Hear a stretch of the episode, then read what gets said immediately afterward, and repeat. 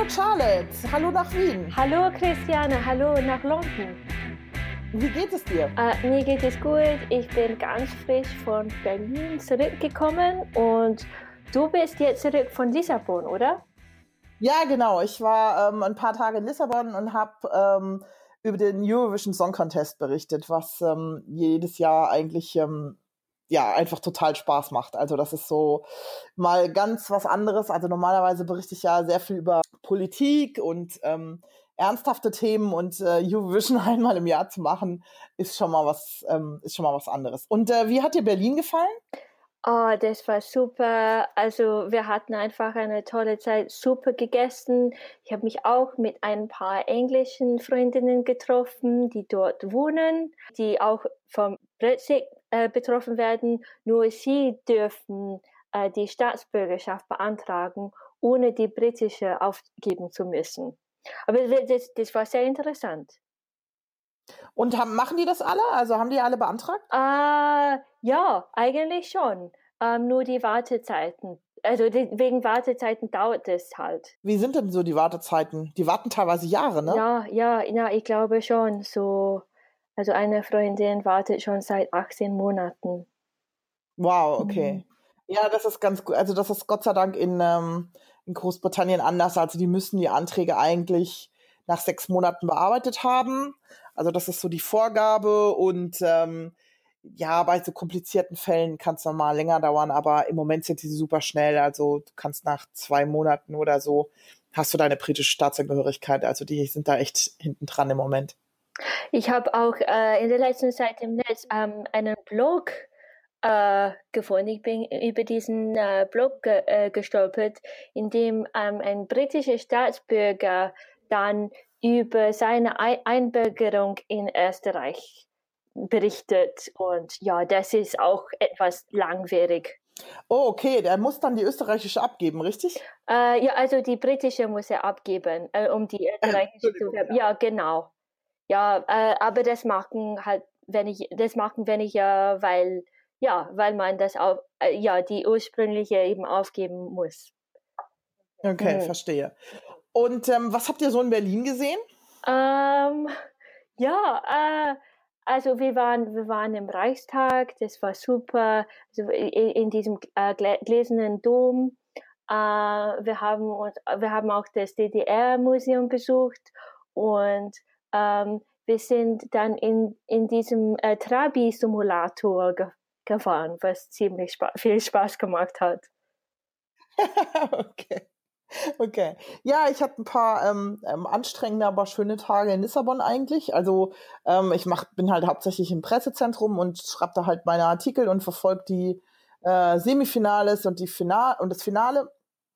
Und das ist immer ganz gut, aber ähm, wenn dann alle anderen Journalisten irgendwie zur Party gehen, fange ich erst an zu arbeiten und habe dann bis um ja bis um halb drei, halb vier ungefähr war ich wieder im Hotel gearbeitet. Es war schon anstrengend und jetzt habe ich echt Halsschmerzen. Also das ist schon, das hat zwar Spaß gemacht und war lustig und ähm, wir haben viel gesungen und viel gelacht, aber ich merke schon, ähm, man wird nicht jünger sozusagen. Mm, so diese Party hat auch sein, äh, auch ihren Preis. Mm. Ja, genau, genau, genau. Aber ich bin ganz, ähm, ich bin ganz happy, dass Netta aus Israel gewonnen hat. Also wer das nicht so verfolgt hat, ähm, es hat eine Israelin gewonnen mit einem, ähm, ja, ich würde sagen, sehr eigenwilligen Lied und äh, die auch eine sehr ähm, eigenwillige äh, Künstlerin ist, würde ich sagen. Ähm, und ähm, das Lied war sehr umstritten. Also ich glaube, es gibt nur Leute, die entweder das Lied total mögen oder die es total hassen. Und ich mag's. Also ich, äh, ich war die ganze Zeit schon für Netter. Also insofern war ich dann ähm, happy, dass Netter gewonnen hat. Aber Österreich hätte ja auch fast knapp gewonnen. Also ich glaube, in der Jurywertung lagen sie ziemlich gut und dann äh, hat Israel, haben Israel und Zypern überholt, als das Publik, die Publikumswertung ausgewertet wurde. Aber es war lustig. Also die österreichischen Journalisten standen schon auf den Stühlen und äh, haben sich schon gefreut, dass der Eurovision Song Contest wieder nach Wien geht. Hätte ich auch echt sehr gut gefunden weil das war super organisiert beim letzten Mal, äh, was man jetzt über Lissabon nicht so sagen kann. Ähm, und äh, ja, dann ist es aber jetzt doch Israel geworden. Aber ich bin mal gespannt auf Israel. Also ich, äh, ich glaube, das wird auch noch ganz interessant werden. Okay, vielleicht wäre es ein bisschen peinlich gewesen, äh, wenn Großbritannien gewonnen hätte? ja, also ich habe ja, äh, ich habe ja während der Show ähm, äh, äh, getwittert, dass doch bitte alle für Großbritannien abstimmen sollen, damit ähm, die damit die Briten die ganzen Europäer nächstes Jahr nach dem Brexit willkommen heißen müssen. Und ah. dieser Tweet und dieser Tweet ist auch tausendmal geliked worden. Also ähm, ja, aber dann ist sie irgendwie doch, ich glaube, sie ist vorvorletzte oder so geworden und hatte ja dann auch total Pech, dass jemand auf die Bühne gestürmt ist und ihr das Mikrofon entrissen hat, irgend so ein Spinner. Und dann habe ich noch gedacht, naja, vielleicht kriegt sie jetzt ein paar Mitleidspunkte, aber für Großbritannien reicht es im Moment nicht mal mehr für Mitleidspunkte, glaube ich. Äh, weil auch gerade in Großbritannien gibt es ziemlich viele Schwierigkeiten. Ja, also ist es ja immer noch nicht klar, wie der Brexit, also ist, wann die Zeit laufen soll. Die, die Zeit läuft ihnen davon. Und äh, jetzt hat irgendwie Theresa May angekündigt, sie will irgendeinen White Paper veröffentlichen, wo ich so denke, ja, es fällt dir jetzt früh ein. Also wir haben noch nicht mal mehr ein Jahr zum Brexit. Jetzt will sie darlegen, wie das alles so laufen soll. Das Problem mit der irischen Grenze ist immer noch nicht gelöst. Und ähm, hinzu kommt da jetzt noch dieser riesige Skandal, den sie im Innenministerium haben. Vielleicht würdest du mal erklären, was der Windwasch-Skandal ist und was das mit dem Brexit zu tun hat. Äh, ja, vielleicht magst du dann ganz, ganz kurz erklären, äh, also was ist die Windrush Windrush-Generation. Also wer sind diese Leute? Also die Windrush-Generation kam nach dem Zweiten Weltkrieg ähm, nach Großbritannien aus der Karibik. Das waren quasi so wie in Deutschland wahrscheinlich man vergleichen kann Gastarbeiter, aber die sollten bleiben. Im Gegensatz zu den Gastarbeitern in Deutschland, wo immer gesagt wurde, ja, die gehen wieder nach Hause irgendwann. Ähm, aber bei denen war schon von Anfang an klar, die bleiben. Und der große Unterschied war auch, in dem Moment, wo sie quasi britischen Boden betreten haben, waren sie Briten. Äh, British Subjects nannte man die damals. Und Aber das ähm, ist nicht das, diese Wind nicht das gleiche wie Bürger, oder? Äh, oh Gott, das ist wirklich sehr kompliziert. Doch, also die haben schon britische Staatsangehörigkeit. Okay. Ähm, Staatsbürgerschaftsrecht in Großbritannien wurde dann in, wird ständig geändert. Also zuletzt 2016, glaube ich. Ähm, äh, die ändern da ständig irgendwas drin rum, aber auf dem Papier heute, diese Menschen haben britische Staatsangehörigkeit. Ähm, und äh, vielleicht können wir nochmal erklären, warum, ähm, warum die Windwash-Generation heißen. Ja, also das ähm, hat äh, mit diesem Dampfer zu tun. Also das Boot, das dann äh, 1948 äh, nach England ja, ge gefahren ist.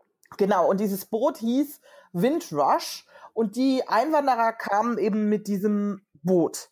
Und ähm, das Problem ist jetzt, das muss man vielleicht auch mal erklären, also in Großbritannien gibt es keine Personalausweise, sondern es gibt nur Pässe. Und eigentlich haben nur Menschen Pässe, die verreisen, also die das Land verlassen wollen. Aber selbst wenn man nach Irland zum Beispiel reisen möchte, braucht man eigentlich auch keinen Pass. Da wird nicht kontrolliert, sondern man kann da einfach so hinfahren weil in Großbritannien gibt es äh, keine Identitätskarten, wie wir sie äh, in Deutschland oder in Österreich kennen.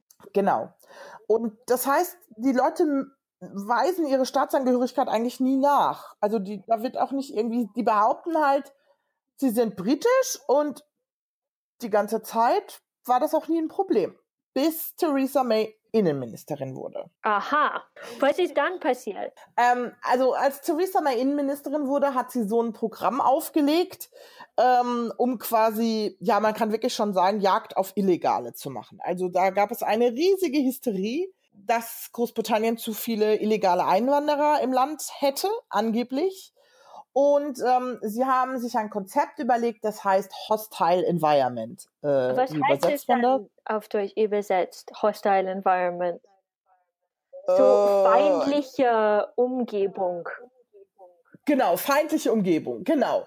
Also ähm, die haben versucht, eine feindliche Umgebung, Hostile Environment, für illegale Einwanderer zu schaffen, indem sie ihnen zum Beispiel die Bankaccounts, die Bankkonten sperren, indem sie ähm, äh, alle möglichen, also an allen möglichen Stellen, also zum Beispiel im Gesundheitswesen oder im Bildungswesen oder bei Führerscheinen, überprüfen, haben die Leute überhaupt einen Aufenthaltsstatus. Und ähm, die haben schon ein ziemlich enges Netz gelegt, also ähm, um illegale Einwanderer zu finden und haben diese Kontrolle auch noch an normale Bürger übergeben. Also zum Beispiel ein Vermieter, der heutzutage eine Wohnung vermietet in Großbritannien, muss überprüfen, ob sein Mieter überhaupt eine Aufenthaltsgenehmigung hat oder sich illegal im Land aufhält. Und wenn er an jemanden vermietet, der sich illegal im Land aufhält, dann droht ihm eine Strafe, ich glaube, bis zu 10.000 Pfund. Also das ist also das so ein, ein Klima des Verdachts quasi, oder? Ja, also ich äh, halte es auch für extrem kritisch, irgendwie Bankmitarbeiter oder halt ganz normale Vermieter oder ähm, also ja, einfach im Alltag Kontrollen einzuführen, die de facto aber von Bürgern übernommen werden. Also das halte ich schon für also extrem gewagt. Also de facto haben sie nicht geschafft, die illegalen Einwanderer zu finden, weil es gibt ja zum Beispiel auch kein Melderegister oder sowas. Ähm, und dann haben sie gesagt, okay, dann müssen wir das anders machen. Wir brauchen die Hilfe der Bürger und die müssen jetzt die Kontrollen durchführen. Das ist ein Konzept, das kommt von Theresa May, die damals noch Innenministerin war. Und das Problem war, dass wir halt seit, ich weiß nicht, 60 Jahren im Land ist. Das Land seit 60 Jahren nicht verlassen hat oder auch seit 40 nie einen Pass hatte oder irgendwann ist der Pass abgelaufen, man hat keinen neuen beantragt. Pass beantragen in England ist aber nicht, oder in Großbritannien, ist auch nicht ganz preiswert im Vergleich zu Deutschland oder Österreich. Ähm, dann haben die gesagt, ach, das Geld sparen wir uns, wir reisen ja eh nicht, also beantragen wir keinen Pass. Und irgendwann kamen die in die Situation, dass sie gar nicht mehr nachweisen konnten, dass sie Briten sind. Also dieses, diese Jagd auf illegale Ausländer führte irgendwann dazu, dass Leute in diese Falle getappt sind, die Briten sind. Ähm, und das unzweifellos, die aber nicht in der Lage waren, das gegenüber dem, dem Innenministerium zu beweisen. Und das führte sogar zu Abschiebungen. Also ich glaube, im Moment haben sie, sind etwa das, das Innenministerium hat jetzt, ich glaube, um die 40 Fälle zugegeben, wo sie Briten abgeschoben haben nach Jamaika oder nach äh, Trinidad Tobago. Also diese Länder, die Bahamas, ähm, ihre Bürger abgeschoben haben, die da de facto seit Kindesbeinen teilweise nicht mehr waren. Um, und äh, jetzt gab es halt diesen Riesenskandal. Also Menschen haben ihren Job verloren. Ach ja, genau, bei der Arbeit ist auch, ist auch eine Kontrollstelle. Also jeder Arbeitgeber muss kontrollieren, ob er einen Illegalen beschäftigt oder ob der ähm, Aufenthaltsstatus hat. Und das heißt, die Leute haben dann von heute auf morgen ihren Job verloren, weil sie keinen britischen Pass vorweisen konnten ähm, und aber auch kein, keine Möglichkeit hatten, den zu beantragen, weil in dem Moment, wo sie beantragt haben, hat auch das Innenministerium plötzlich angezweifelt, dass sie Briten sind. Und das führte zu ganz, ganz krassen Fällen. Also da, es gab über Wochen jetzt keinen Tag, wo vor allem der Guardian keinen Fall ausgegraben hat, wo ähm, eigentlich britische Bürger ähm, irgendwie total ähm, Unrecht getan wurde. Das ging hin bis zur verweigerten Krebsbehandlung bei einer bei akutem Krebs, wo sie gesagt haben, du kriegst keine Gesundheitsversorgung, weil du bist illegal im Land. Dabei waren das Briten oder sind Briten. Ähm, und das hat sich irgendwann so hochgeschaukelt und es gab so viele Fälle und so viele Parlamentsabgeordnete hatten in ihren Sprechstunden einen Fall nach dem anderen, dass irgendwann die britische Innenministerin äh, zurücktreten musste, vor allen Dingen, weil sie gesagt hat, ähm, behauptet hat, es hätte keine, keine Zielvorgaben gegeben, wie viele Menschen abgeschoben werden müssen. Das war ihre Behauptung. Also sie hat gesagt, es hätte im Innenministerium keine Vorgaben gegeben, wie viele Menschen abgeschoben werden müssen im Jahr. Also quasi so ein Ziel, das sie erreicht haben müssen. Und dann kam irgendwie zwei Stunden später raus, die Zielvorgabe hat es doch gegeben. Also sie hat das Parlament angelogen.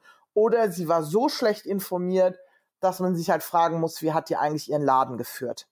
Also jetzt haben wir die keine Innenminister, also die Innenministerin ist jetzt ähm, zurückgetreten. Jetzt haben wir einen neuen Innenminister und ähm, Interessanterweise ist der Sohn von Einwanderern und ähm, zwar nicht aus ähm, zwar nicht aus der Windrasch-Generation, aber trotzdem sehr interessanter, also ein nicht weißer Brite sozusagen als Minister. Also das war sehr sehr interessanter Schritt. Also sie führen ja jetzt ähm, ein neues Registrierungssystem ein für die Europäer. Und jetzt gibt es natürlich Befürchtungen, dass es in zehn Jahren oder so zu Windrush 2 kommt Das heißt, jeder, der irgendwie die Registrierung verpasst oder ähm, sonst irgendwas schief läuft, also das, das Innenministerium hat im Moment schon eine Fehlerquote von 10 Prozent, ähm, dass eben auch Europäer Opfer von den chaotischen Zuständen im Innenministerium werden könnten und dass irgendwie jemand in zehn Jahren oder so ankommen kann und sagen kann, äh, ihr seid doch gar keine Europäer, ihr seid alle illegal im Land. Ähm, also das ist so im Moment der Hintergrund und wirklich sehr interessante Entwicklung, weil der Brexit letztendlich war ja auch so eine Einwanderungsdebatte nicht zuletzt. Also es wurde ja extrem ähm, Propaganda, muss man schon wirklich sagen, betrieben gegen Europäer und die nehmen uns die Arbeitsplätze weg und wir können nicht mehr selber bestimmen, wen wir ins Land lassen und wen nicht und so weiter und so weiter. Und jetzt hat diese ganze Windrasch-Diskussion eigentlich dieser ganzen Debatte den Wind aus den Segeln genommen, weil jetzt zum ersten Mal klar wird, dass mit diesem Hostile Environment und mit dieser scharfen ähm, Politik jetzt die Briten sich auch noch selber geschadet haben und auch einer Generation von Menschen geschadet haben, die eigentlich sehr geschätzt sind in Großbritannien, also die den Wiederaufbau nach dem Zweiten Weltkrieg geleistet haben, aber dann 60 Jahre später die Krebstherapie verweigert kriegen. Das ist so eine ähm, Ungerechtigkeit und es hat zu so einer Empörung geführt, ähm, dass auch der Wind aus dieser ganzen Ausländerdebatte raus ist im Moment. Also ich habe das Gefühl, äh, diese ganze Debatte, die blöden Ausländer nehmen uns die Arbeitsplätze weg, ist gerade e e extrem abgeflacht.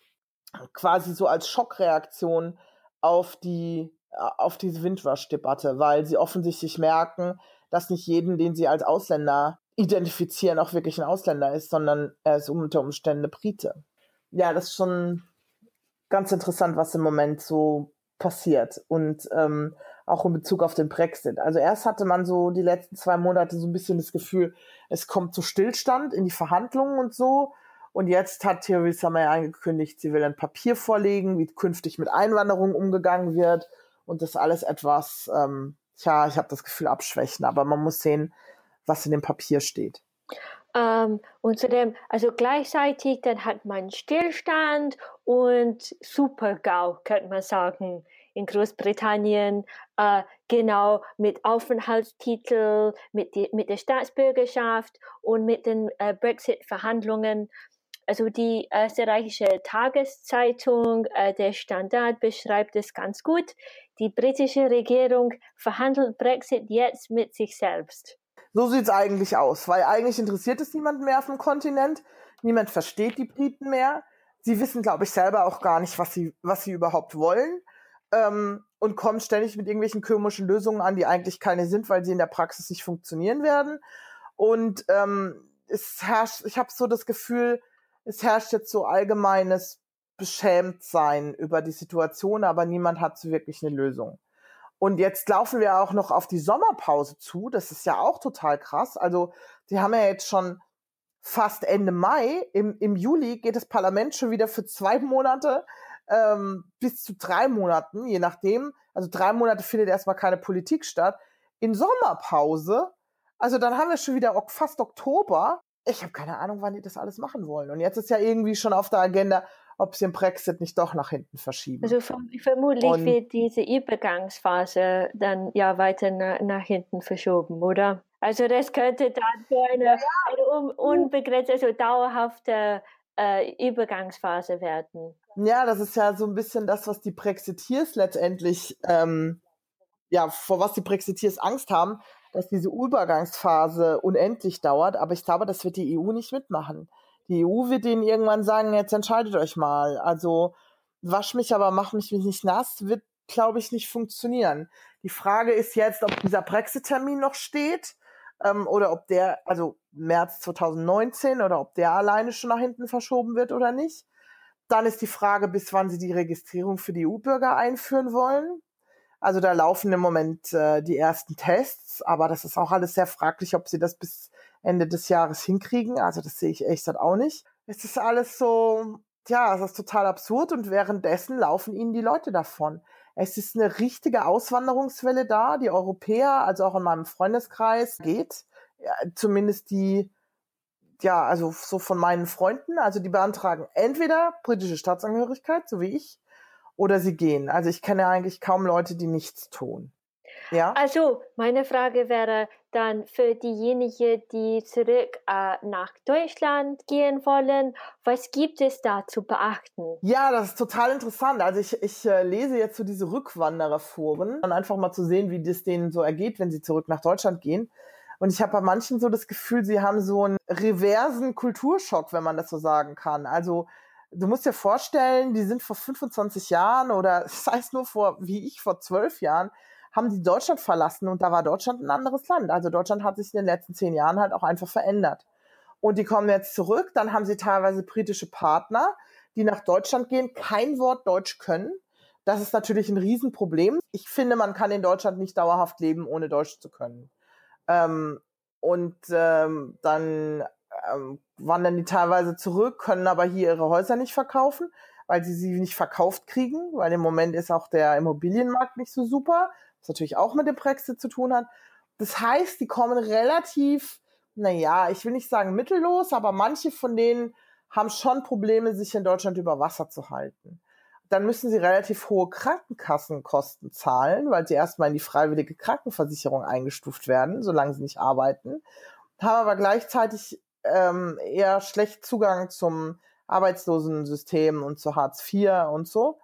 Also die, das ist schon so, ja, wie soll ich das sagen? Also ich, ich glaube, da kommt auf Deutschland noch was zu. Also wenn da jetzt Zehntausende Deutsche zurückkommen, und das ähm, halte ich durchaus für möglich, ich glaube, da wird man so ein bisschen, äh, ja, wie soll ich das sagen, Reintegrationskurse anbieten müssen oder zumindest ihnen besondere Angebote machen müssen in den Jobcentern, ähm, weil die haben ja teilweise auch britische Qualifikationen. Ähm, und in und ganz viele Sachen werden ja, das bräuchte ich dir nicht sagen, aber werden ja Großbritannien nicht unbedingt auf Papier geschrieben. Also da sagst du, du hast den Kurs XY gemacht und dein nächst und der Arbeitgeber glaubt dir das. Aber das ist in Deutschland ja total anders. Also dann gibt es keine Arbeitszeugnis in Großbritannien. Das heißt, die kommen ohne Arbeitszeugnis in Deutschland an, was natürlich ein deutscher Arbeitgeber auch eher nicht so versteht. ähm, also ich glaube, da gibt's noch, da wird es noch ein paar Herausforderungen geben. Und dann ähm, versuchen sie, versuchen die britischen Partner halt in Deutschkurse zu kommen. Und das ist halt im Moment in Deutschland generell schwierig, weil halt die Deutschkurse aufgrund der ja, Flüchtlinge einfach sehr überlaufen sind. Das heißt, die Briten müssen sich erstmal ganz hinten anstellen. Die kriegen auch im Zweifelsfall keine Förderung vom Arbeitsamt, im Gegensatz zu den Flüchtlingen ähm, wenn die anerkannte, äh, anerkannt äh, Asyl bekommen haben, dann kriegen die ja Förderung. Also sprich, kriegen die Deutschkurse bezahlt und kommen auch in Deutschkurse rein. Und die Briten stehen, glaube ich, erstmal ganz hinten in der Schlange. Und ich glaube, das ist echt ein Problem. Weil leider ist es so, obwohl äh, Deutsch in äh, britischen Schulen äh, unterrichtet wird, äh, können viele trotzdem kein Deutsch oder ganz wenig. Zum Beispiel, ich habe zwei Jahre in der Schule durchgelernt und trotzdem habe ich kein Wort durchsprechen können, außer ähm, ein paar Sätze, ein paar Phrasen, die sich später als falsch herausgestellt haben. Ja, zum Beispiel die Pulli. Also ich habe eine Pulli. Ähm, also wir wissen so falsche Artikel, ähm, was eine, eine ziemliche Enttäuschung war ähm, weil leider wird es dann nicht sehr viel Wert auf Fremdsprachen gelegt. Ähm, in, ja, in, in britischen Schulen und, und auch Hochschulen. Ich habe ähm, ich hab neulich eine Lehrerin getroffen, eine ehemalige Lehrerin, die Französin ist und ähm, hier in Großbritannien äh, Französisch unterrichtet hat. Und äh, die hat mir erzählt, sie ist irgendwann von ihrer Schule gefragt worden, ob sie nicht auch Deutsch unterrichten kann. Und dann hat sie gesagt, sie kann doch gar kein Deutsch, wieso sie denn Deutsch unterrichten? ja, aber wenn sie Französisch kann, kann ja Deutsch nicht so schwer sein. ja, das, das, das kann ich glauben. Und sie hat dann tatsächlich Deutsch unterrichtet. Also sie hat dann Deutsch okay. unterrichtet, hat sich das halt so ein bisschen angelesen. Naja, kann man versuchen. Genau, aber ja, ich glaube, das ist halt wirklich so ein bisschen das Problem. Und ich glaube, wenn man nicht mit so einer, äh, wie soll ich das sagen, mit so einer Kultur des Sprachenlernens aufwächst, wie wir das in Deutschland halt haben, ähm, Gott sei Dank, also das weiß ich echt halt auch erst zu schätzen, seit ich in Großbritannien bin, ähm, dann ist es halt auch schwierig, überhaupt eine Sprache zu lernen, wenn man noch nie eine gelernt hat. Also dieses Vokabellernen und Grammatik lernen ist, glaube ich, für manche echt eine Herausforderung, wenn man das halt, vor allen Dingen, wenn man das dann mit 40 zum ersten Mal macht. Das ist halt schon schwierig. Ja, und so gibt's dann, also die haben manchmal schon ein bisschen Startschwierigkeiten in Deutschland. Also sowohl die deutschen Rückwanderer als auch ähm, die Briten, die mit ihrem Partner ähm, rübergehen. Und dann gibt es natürlich andere Fälle, die werden mit Handkuss genommen und jeder ist froh, dass sie zurück nach Deutschland kommen. Ähm, aber die haben dann im Zweifelsfall eine deutsche Qualifikation oder eine britische, die bekannt ist oder was auch immer. Also klar, die Fälle gibt es natürlich auch. Aber ich fand wirklich ganz interessant zu lesen, was so die ja, Herausforderungen sind. Vor allen Dingen die Krankenkassenkosten sind die halt überhaupt nicht gewöhnt, weil die Gesundheitskosten in Großbritannien sind ja, sind ja kostenlos de facto die sind ja in unseren ähm, Steuern beziehungsweise Sozialabgaben drin und die sind ja viel, viel niedriger als in Deutschland und dann erstmal so, ich weiß nicht, 200, 250 Euro an Krankenkassenkosten im Monat auf den Tisch zu legen, wenn man irgendwie einen ganz kleinen Job hat oder erstmal von der Hand in den Mund lebt sozusagen, ist schon, das unterschätzen die, glaube ich, also manche jedenfalls. Und die Krankenkassen machen es ihnen auch nicht einfach, also auch den deutschen Rückwanderern nicht die wollen dann irgendwelche ähm, Formulare haben, die es in Großbritannien gar nicht gibt und Bescheinigungen, die kriegst du niemals vom NHS, also vom britischen Gesundheitssystem.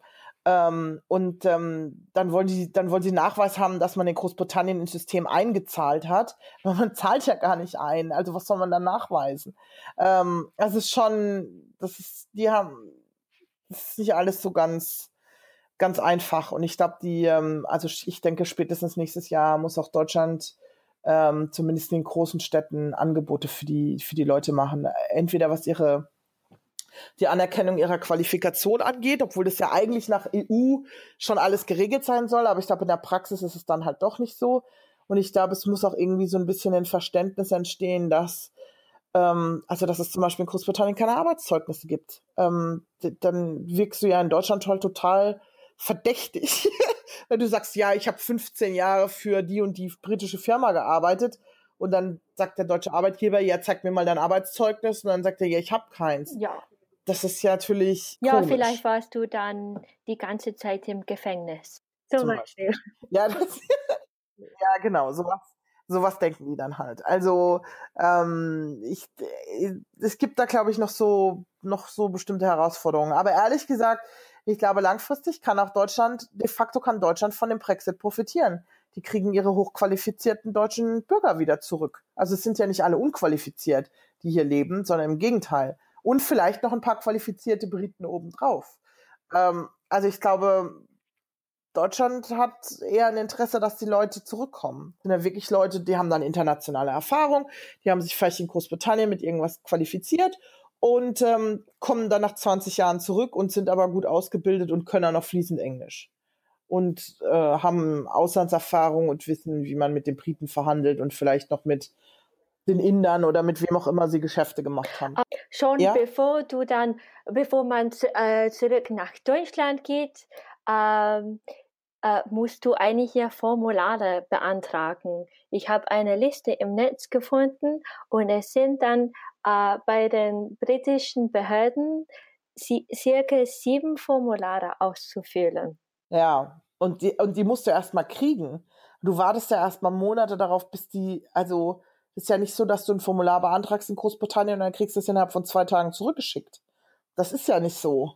Sondern du wartest locker Monate auf deine Steuer, ähm, deinen Steuerauszug oder was auch immer bei HMRC, je nachdem, was man halt beantragen will. Und vor allem, wenn man dann halt die Sprache nicht kennt. Also ich kenne übrigens auch Briten, die jetzt nach Deutschland gehen, die gar kein Deutsch können. Ähm, aber die sagen, sie haben keine Lust mehr in Großbritannien zu leben. Also die gibt's halt auch. Die bemühen sich jetzt halt Deutsch zu lernen, aber es kommen auch Briten, die sagen, ich habe keine Lust mehr auf dieses Theater. Ähm, wie gehen wir jetzt mal nach Deutschland? Wirklich? Okay. Und die versuchen natürlich auch vorm Brexit anzukommen, weil nur dann kriegen sie halt irgendeine Form von Aufenthaltsgenehmigung. Danach ist ja vorbei mit der Freizügigkeit. Ähm, und die, im Moment, ja, gibt es so ein bisschen so, äh, ja, also ich will jetzt nicht, keine Ahnung, das sind sicher nicht tausende von Leuten, aber es gibt diese Fälle, die sagen, ja, sie wollen, wenn sie jetzt gehen, gehen sie jetzt, weil nur dann können sie quasi irgendwie eine Aufenthaltsgenehmigung kriegen vor dem Brexit. Und danach ist halt vorbei. Da kannst du nicht mehr so einfach das Land wechseln. Und teilweise hatten die das schon immer vor, haben es dann aber nie gemacht und jetzt fühlen sie sich quasi so in Zugzwang. Ja, das ist schon traurig. Also ich habe Freunde dann in England, die wirklich gern mal äh, in Deutschland oder in Frankreich arbeiten wollen, aber ja, jetzt, jetzt wird das äh, Zeitfenster dafür etwas knapp. Leider.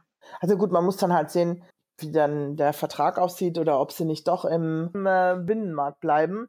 Und äh, dann ist es natürlich, dann bleibt halt auch die Freizügigkeit erhalten. Aber dann war natürlich eigentlich, wenn man davon ausgeht, dass der Brexit wegen, sie wollen keine Europäer mehr im Land haben, so ausgegangen ist, natürlich auch eigentlich ein Witz, weil dann haben sie, dann, dann sind sie raus aus der EU, aber behalten die Freizügigkeit. Also sprich, sie können nicht mehr mitreden, aber die Europäer dürfen weiterhin kommen. Also ja, ich, äh, das wäre absurd eigentlich. Und dann, wenn das passiert, dann denke ich, dann gibt es auch irgendwann einen U-Turn. Also dann gehen die in zehn Jahren, würde es mich nicht wundern, wenn sie dann sagen, wollen wir nicht doch wieder in die EU eintreten, damit wir mitreden können. Aber jetzt zu einem kompletten Themawechsel, äh, weil es ja. diese Woche geheiratet wird. Ja, und es ist ja, es ist wirklich das ganze Land schon im äh, königliche Hochzeitsfieber, also für die Nicht-Royalisten wie mich.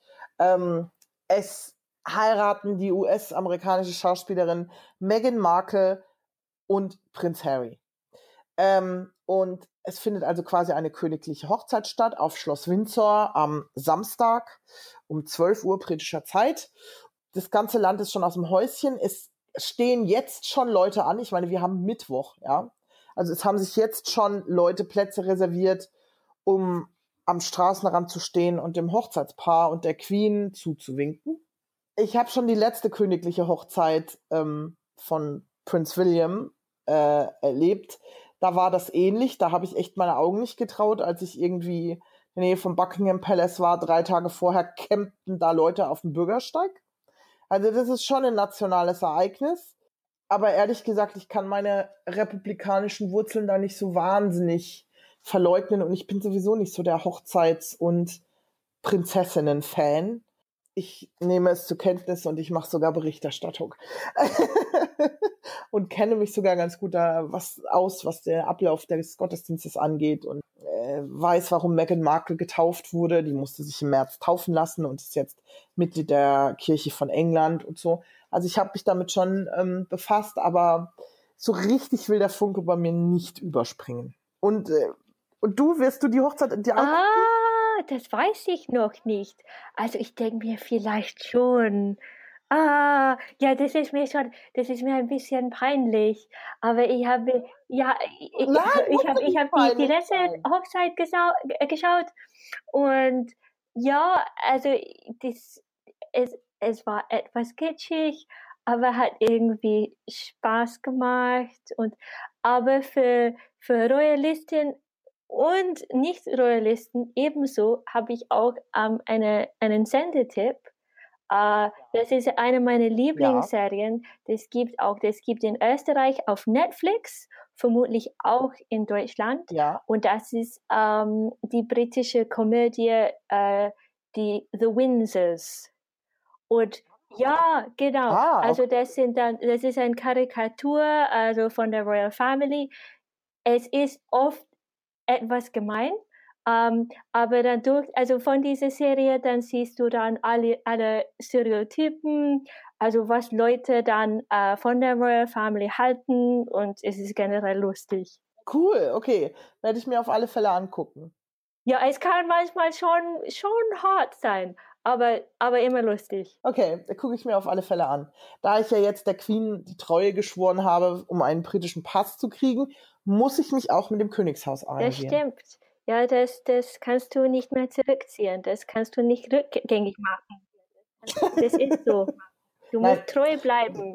Ja, Leben ja, absolut. Ähm, und äh, ja, deswegen, ich, ich habe auch gar keine Anfragen abgelehnt, als äh, ich angefragt wurde, ob ich Berichterstattung machen kann. Also es gibt schon Themen, die ich ablehne. Aber ich habe dann gesagt, Christiane, Royal Family kann man nicht ablehnen, wenn man in London Journalistin ist. Da muss ich jetzt durch. Und das mache ich jetzt auch, auch wenn ich keine Hochzeiten mag und mich Prince Harry auch nicht interessiert. Meghan Markle mag ich als Schauspielerin. Die finde ich super als Schauspielerin. Aber ich, äh, ich füge mich der Mehrheit und nehme das äh, positiv zur Kenntnis, dass geheiratet wird. Also de, dann im nächsten Podcast kannst du uns alles darüber erzählen, wie das auf der Hochzeit war. Ich werde sie auch nur im Fernsehen sehen. Ich bin nicht dabei. Aber ja, sicherlich, da musst du dann alles ganz akribisch aufschreiben, jedes Detail, alles.